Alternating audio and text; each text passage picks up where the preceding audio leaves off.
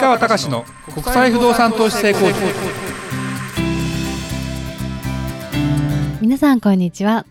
市川隆の国際不動産投資成功塾。ナビゲーターの吉川良子です。この番組は株式会社国際不動産エージェントがお届けしております。市川さんこんにちは。はいこんにちは。国際不動産エージェント代表の市川隆です。良子ちゃん、はい。そのアメリカ話がね前回のポッドキャストでアメリカ行ってきましたよっていう話をさせてもらってで、まあ、今日はねちょっと後で話をタイトル言ってもらいますけどアメリカ行ってって話をしますけどちょっとねこの間言い忘れたこととかその PCR 検査って鼻に突っ込んでうーってなるところのギリギリを責められるわけですよ。はいそこで、はい、終わりって感じなんで、実際は何も、僕、今まで PCR 検査、実は幸いなことに受けたことなくて、なんか痛そうだなと思って、だからややること自体はほんの5秒ぐらいの話で、何もしないのよ、やられるだけだから。でもこれは時間もかかるし、成田空港でいかにスムーズにしようかなと思う中で、今、唾液検査っていうのもあって、唾液検査の方が、それこそ1時間ぐらいで結果が出るので、あの唾液検査だったら、要はブースがね、その今からじゃあ、あなたはこの番号ですっていうのその試験管みたいなのが渡されて、口のあのはいあなたはこのブースに行ってください。このブースに行ってくださいってそこに壁があってはい。そこに梅干しの写真とそこにグレープフルーツの写真があってじっくり見てくださいってかで 昔から確かに唾液出す時ってそこであの酸っぱい気持ちになったりっていうようなところで来るじゃないですか、で本当にここでねここで戸惑って手間取ってたらもう抜かれていくわけですよどんどん。そこのブースでなんか諦めたように座ってる人がいるわけ。出ない人は出ないですよね。なんかね多分これ慣れ慣れなのか、もう僕は別にこの唾液検査やったことはないんで初めてだったんだけどあのそのつもりただ痰はあの入れてはいけませんって書いてあって。あ難しいですよね。痰じゃないんだな。要はここにじわじわ出てくるものをペッてペッて入れていくっていう。でそれでまあそうだよな。1, 1センチもない1センチぐらいかな。あので試験管なんで大した大きさじゃないんだけど23回やれば大体それで大丈夫なんだけど僕は2分ぐらいで通過したんだけど ここがね10分15分諦めてる人とかいて。辛いですね。もう10、10 15、10いくつのブースがあって、まあ、ブースというかこう壁のね、こうで椅子が置いてあって、こう誰も助けてくれないのよ。だから結構ね、自分との戦いですよね。結構自分との戦い、ここクリアすると、あとはもうね、ただ待ってるだけっていう感じなんで、まああのまあ、なんとかなるかなという感じがすごくしたので、ちょっと追加でちょっとその話をさせてもらいましたが、今日のちょっとじゃあ、またアメリカ話なんですけど、はい、えー今回はロサンゼルスとサンフランシスコに行って改めて気づいたことは何か、えーマスクホテルウーバーレンタカーテスラ国内線などとのことですがはい。市川さん、お願いいたします、アメリカに都合ですね。朝着いてつだから3泊したから実際3日 ,3 日半ぐらい3日間半ぐらいいたのかな？っていうことになりますね。都市でいうとロサンゼルスに2日間サンフランシスコにまあ2泊したけど丸1日ぐらいの感じだね。でまずね、まあ、マスクね。マスクはやっぱりあのアメリカに行ってまあ、うちのスタッフもロサンゼルスで迎えに来てくれたんだけど、マスクはしてませんみたいな感じで。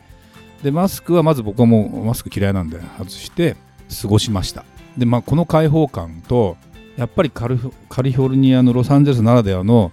その空の青さはい。これテンションが上がるの、いいですね、想像するだけでこれでね結構テンションが上がりでマスクしなくていいんだという。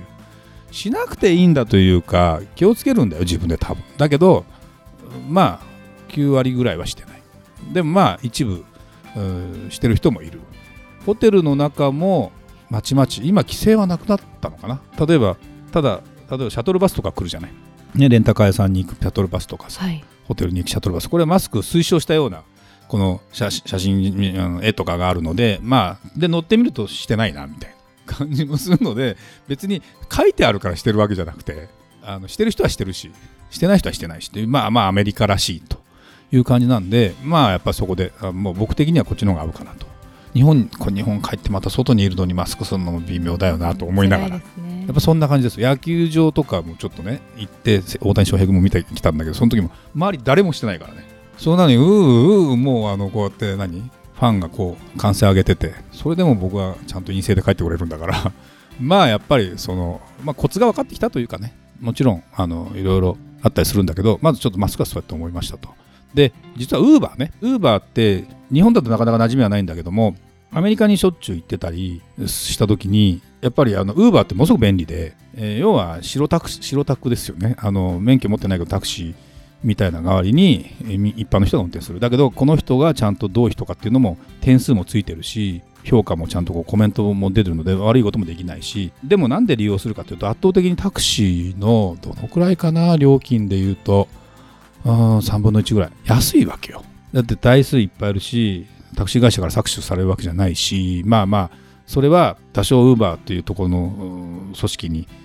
登録してたり実績あったら何パーセントが持っていかれるんだろうけどもっていうような流れの中でウーバー結構活用したんですよ。でで今回ちょっとこれウーバー使ったらどうなのかなって言ってこう一回こうシミュレーションでここからここまでって言ったら料金が出てくるわけ。瞬間にえー、っつってこんな高いの？と思って。でまずサンフランシスコの空港にえっ、ー、とまずロサンゼルス空港になりました。着きましたでその日の昼間はロサンゼルスで仕事して夜夕方の飛行機でサンフランシスコ飛びました。で夜の7時半ぐらいに、えー、サンフランシスコ着きました。でホテルがそんなに遠くなくてでそれもシャトルバスがあるので本当はもうシャトルバスに乗っていけばと思ったら来ないのよ。まあ30分に1本後で調べたら来るって話なんだけどなんかねなんか来なさそうな感じ。他のなんかヒルトンホテルはずっとずっと来るのに私やっぱ安いところにしたからかなと思いながら来ないな来ないなどうしようかなと思ってで雨も降ってきたんです実は。でちょっとウーバーにしようかなと思ってでウーバーがちなみにいるのかどうかってやっぱねやっぱあのうちのスタッフ曰くやっぱりコロナでウーバー自体が成り立たなくなったというかあそうなんです、ね、人が移動しないしで白タクだと乗らないなんか分かんないその詳しいとこ分かんないけど要は圧倒的にウーバーやる人が減ったでそうなってくるとウーバーの料金も上がらざるを得ない。人数いないからそんなに。で実際にそうだな乗って10分もかかんないですよ。78分かなぐらいのところでいきなり見たら25ドルとか出てきててえそんなにするの？とと思ってででもしょうがない呼ぼうかなと思ったんだけどその空港っていろんな場所があるからここがどこかと待ち合わせ場所みたいなのがよくねこうほら2階とか3階とかだけでもさよくよく前ねムーバーを呼んだんだけど来ない来ないと思ってそしたらフロアが違ってたりそうすると出会えないと呼んじゃってる責任もあるしそれであの辞めたとなると自分の履歴が残っちゃうからそうするとこいつ来てもキャンセルするやつだぞってななっちゃうんですよ。そうするとね呼べなくなるのね。呼べなくなるっていうか使いにくくなる。でそれがストレスだったんだけど明確に例えばホテルのロビーって言ったらさここって言ったら大体ここなんだけど空港って本当に難しくて空港でウーバー呼ぶのってなかなか難しいんだなと思ったんでまあいいやと思ってもうタクシーに乗ったのよ。タクシーと変わんないだろうと聞いてたんで値段。でそしたらねタクシーの安かったね。あそうなんです、ね、そう20ドルぐらいで行けた。って思うとウーバーが使いこなせないとなるとまあこれもでもね実はニューヨークとかだともともとウーバーも高いのよ値段。タクシー業界のいろんなのがあったんで。だからニューヨークのウーバー使えないなと思ってロサンゼルスのウーバーものすごく安いなと思ってたの。これが結構ね厳しいなっていう感じがちょっと今回したのでなんでまあちょっといろいろあの向こうにいる日最終日の前の日にえー、ウーバーで移動しようと思ったんだけどちょっとレンタカー借りようかなと思っていた。でレンタカー屋さんの急遽向こうに行ってからじゃあちょっとレンタカー予約しようかと思って予約していたら結果待ちになったままほっといたらもういざ乗るタイミングになってずっと返答待ちですって出てて予約できてねえのか俺と思いながらまあいいかそこのレンタカー屋さんにとにかくあのシャトルバス乗って行ってみようかとエイビスってやつなんだけど行ってみました。そしたらそしたらもううわーって人が並んでてこれ1時間ぐらいかかるのかなと思いながらしょうがないからもう並ぶしかないかなと思って。で並んでるうちにやっぱ時間が来て。でそしたらいっぱい車あるから、まあ、予約なんかしてなくても極端なこと借りられるんですよ借りられるんだけどやっぱね高い。でそのサンフランシスコでそのビジネスパートナーと人と前の日にいろんな話しててウーバー高いしレンタカー借りようかなと思うんですよって言ったらレンタカーも高いですよって言われて。で確かにアメリカのレンタカーってなんかね最初こう予約していくとそんなに高くないんだよね。例えば1日借りても、うん、100何ドルとかなんだけど保険代が入ってきた途端に倍ぐらいになるの。えー、とか思って。だからまあそれは覚悟してたんだけどそれよりもなんか高いなと思いながらまあまあしょうがないなとこれはと。思ってレンタカーを借りました。だからそこでまず思ったのがウーバーとか多分使いにくい。でアメリカの場合大体やっぱレンタカー使う人が特にロサンゼルスなんかもう車社会だから圧倒的にレンタカー使う人多いのかな。っていう感じがすごく受けま受けましたね。であとはねテスラが増えた。あのまあ日本もたまに最近見るけど電気自動車の EV のテスラですよ。向こうはやっぱり本場ですよ。で西海岸ですね。でえーまあ、サンフランシスコ行っても思ったし実はビジネスパートナーの人がレクサス乗ってたのが迎えに来てくれる車がテスラに変わってたから。そうなんです、うん、そしたらなんかね年末までに何か指定された車を買うとすごくお金が戻ってくるらしいっていうのがどうやらその税金の還付みたいなのがあるので慌てて私は12月31日にこの車買いましたとか言っててあそうなのとか思いながら。そしてやっぱり EV ステーションあの充電のスタンドがあの例えば向こうでのショッピングモール的なものいっぱいあるわけですよ。行くと駐車場がもういっぱいあるんだけどその一角が全部充電スペースになってたりして。でちょっと一回じゃあ充電しますねみたいな感じで20分ぐらい待ってたら結構な充電の能力高くてこれはあったら家に戸建てじゃなくて充電器がなくてもできるねっていう感じかなというやっぱりそういうインフラが整ってくると違うのかなと思いながらもテスラもね結局ね安くなったんですよ。あのタイプ3ってやつとかあモデル3ってやつかでまあその人が乗ったのモデル X ってやつでそんなに安くないんだけど、まあ、1000万ぐらいするやつなんだけど一般的に今500万切ってきて乗れるようになってきたりもしてるのででで何がでもびっくりしたかというとあのフロントガラスがあるじゃない、はい、そっからさ普通こうなんていうのそこと屋根との仕切りがちゃんとあってそこにそこから後ろにそのシャンルーフみたいなものがつくやつはつくんだけどいきなり全部が全部ガラスなわけ。うんって真上までガラスなわけ。で結局シェードっていうかいわゆるカーテンみたいなあのさこういうスクリーンみたいなやつで日よけをしてるわけ。あそうなん、ね、確かにこれ日よけなかったら暑くてしょうがないみたいな感じででいきなりあの後ろのドアがこうこうなんていうのこれガルウィングっていうグワンってあのスポー。ツカーのようにグワンと開いて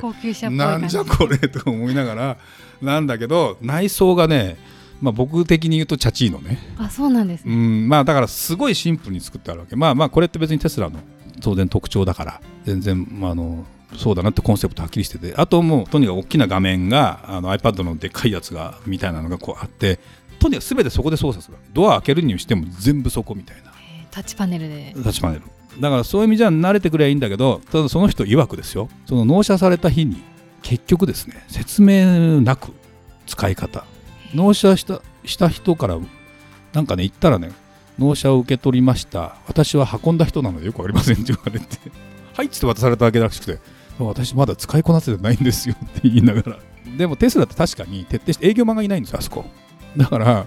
あの親切丁寧なこととか広告とか一切しないのでその代わりまあまあお値段を安くしてるとかそういうことなんだろうけどそういう意味では慣れないと言いながらまあまあ人間ほらそういうの慣れていくじゃないですか。だからそういう意味じゃすごかったなと思いながらで結構ねテスラテスラテスラテスラが多かったんでやっぱりアメリカあの素晴らしいかなという感じかなというのはありましたね。あとは、まあ、国内線は相変わらず満員ですね。あのサンフランシスコから、えー、ロサンゼルスで1時間ちょっとだから東京大阪ぐらいなんでね。だけど飛行機の大きさが、えー、2列2列ですね。だから22なんですよ。だから全部で何人乗れるんだろうぐらい大して乗れないわけ。でなんかがたいの大きい人が乗ってくるからさみんな。で荷物もなんかこんなとこにスーツケースなんか入らないから預けるしかないなみたいな感じで。まあそんな感じだったんであんまり国内線の事情っていうのは変わってないし特にそのマスクもだから別に強制されてないし、えー、あんまり変わってないかなっていう感じがしましたね。だからホテルに関してはアメリカのホテルもともと高いんですよね。やっぱり100ドル以下で泊まれるホテルは危ないというか危ない、ね、あの怖いのよね。治安大丈夫かこの場所とか。だって前テキサスダラスでどうしよう、急遽泊まんなきゃいけない、このホテル、このエリアに泊まんなきゃいけなくなったホテル取ろうなと思っていろいろ調べたら安いのがあるんだけど、怖いな。どうしようかな。70何ドル、うーんとか思いながら、何にも知らない頃はそういうのを平気で、平気でというかさ、鈴木さんと言ってる時は泊まってたんだけど、だんだん分かってくると、やっぱりな、これみたいな雰囲気があったりして、ちょっとヨーロッパとはまた違う感じなんで、まあ、最低100ドルと思いながらもう100ドルぐらいのホテルあんまないんだよねもうね。古くてボロいみたいなやつしか。もちろんそのなんとかロードサイドにあるなんとか8シリーズみたいなやつとかだと大体60ドル70ドルぐらい泊まれたりするんだけどそうするとどういう人たちがすんあの泊まりに来るのかっていうのはちょっと怪しかったりするのでまあ慣れないと難しいかなと。まあ慣れちゃえば大丈夫なのかもしれないけどね。と思うとホテルに関しては相変わらずアメリカの場合高いなと思いながらまあ割り切るしかないかなという感じで思いましたね。なんで、まあ、とにかくなんかねテーマで言うと特にあのはっきりとあの何がどうだって話じゃないんだけども一個一個思ったのはとにかくまあウーバーが高くなってましたね。テスラが増えてましたね。というようなまあイメージしてたものの延長線上に大体あるかなと。でただ混んでます。人も増えてます。えー、行き来も含めて頻繁に。だ国際線乗るのも日本に来る人そんな多くないんだけどあれなシンガポールに行く人かな。もう飛行機は満杯だったり結構あのアメリカを基準に考えたら、まあ、今ねヨーロッパとかいわゆる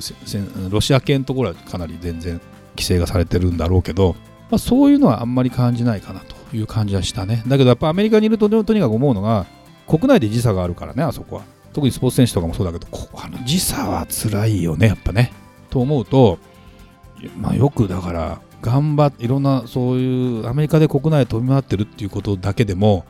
結構きついかもしれないね。でなんか飛行機の中に時差の記事が書いてあって人間は1日で1時間の時差しか修正できないって書いてあって。あそうなんだから今回の8時間の時差なんですよ。8時間の時差だと8日間かかるのね。私5日間だから途中でなんとなく、馴染んでくるなとまた戻っちゃったみたいな感じなんで。まあまあまあまあそそれはどうしても。で東に行くというかなんかねこれはマイナスになって東に飛ぶってことは時差が遅れていくんだけどあの遅れていく進んでいくように見えて実際は1日遅れていくからさ遅れていくんだけどそうなった方がきついらしいのね。だからあの確か東に飛ぶ方がきつくて。うんと思いながら今回時差に関してはねやっぱお腹は正直だから例えばトイレ行ってあのね大きなもの出したいっていう時に大体日本にいればさ朝方とか決まってたりするんだけど僕の場合、うん、それがずれるわけよ。そうすると不意な時間にあれお腹があれみたいになってくると結構やりにくかったりするんだよ。でも日本に戻ってきた時に向こうに馴染んでたりするとこれがまた5日間ぐらいかかるのよ。それが今回はもう逆になかったというか。でだからいついつ眠いかどうかに関してはもうよく分かんないからこまめに寝るしかないのよもう、うんまあ、これはね別に特に何の問題もなかったんだけどもまああのそんなことを体感しながらうん時差はきついなと思いながらね。でもアメリカに行ってみて、えー、いろんな意味でやっぱアメリカの方が僕は個人的には 考え方含めて、ね、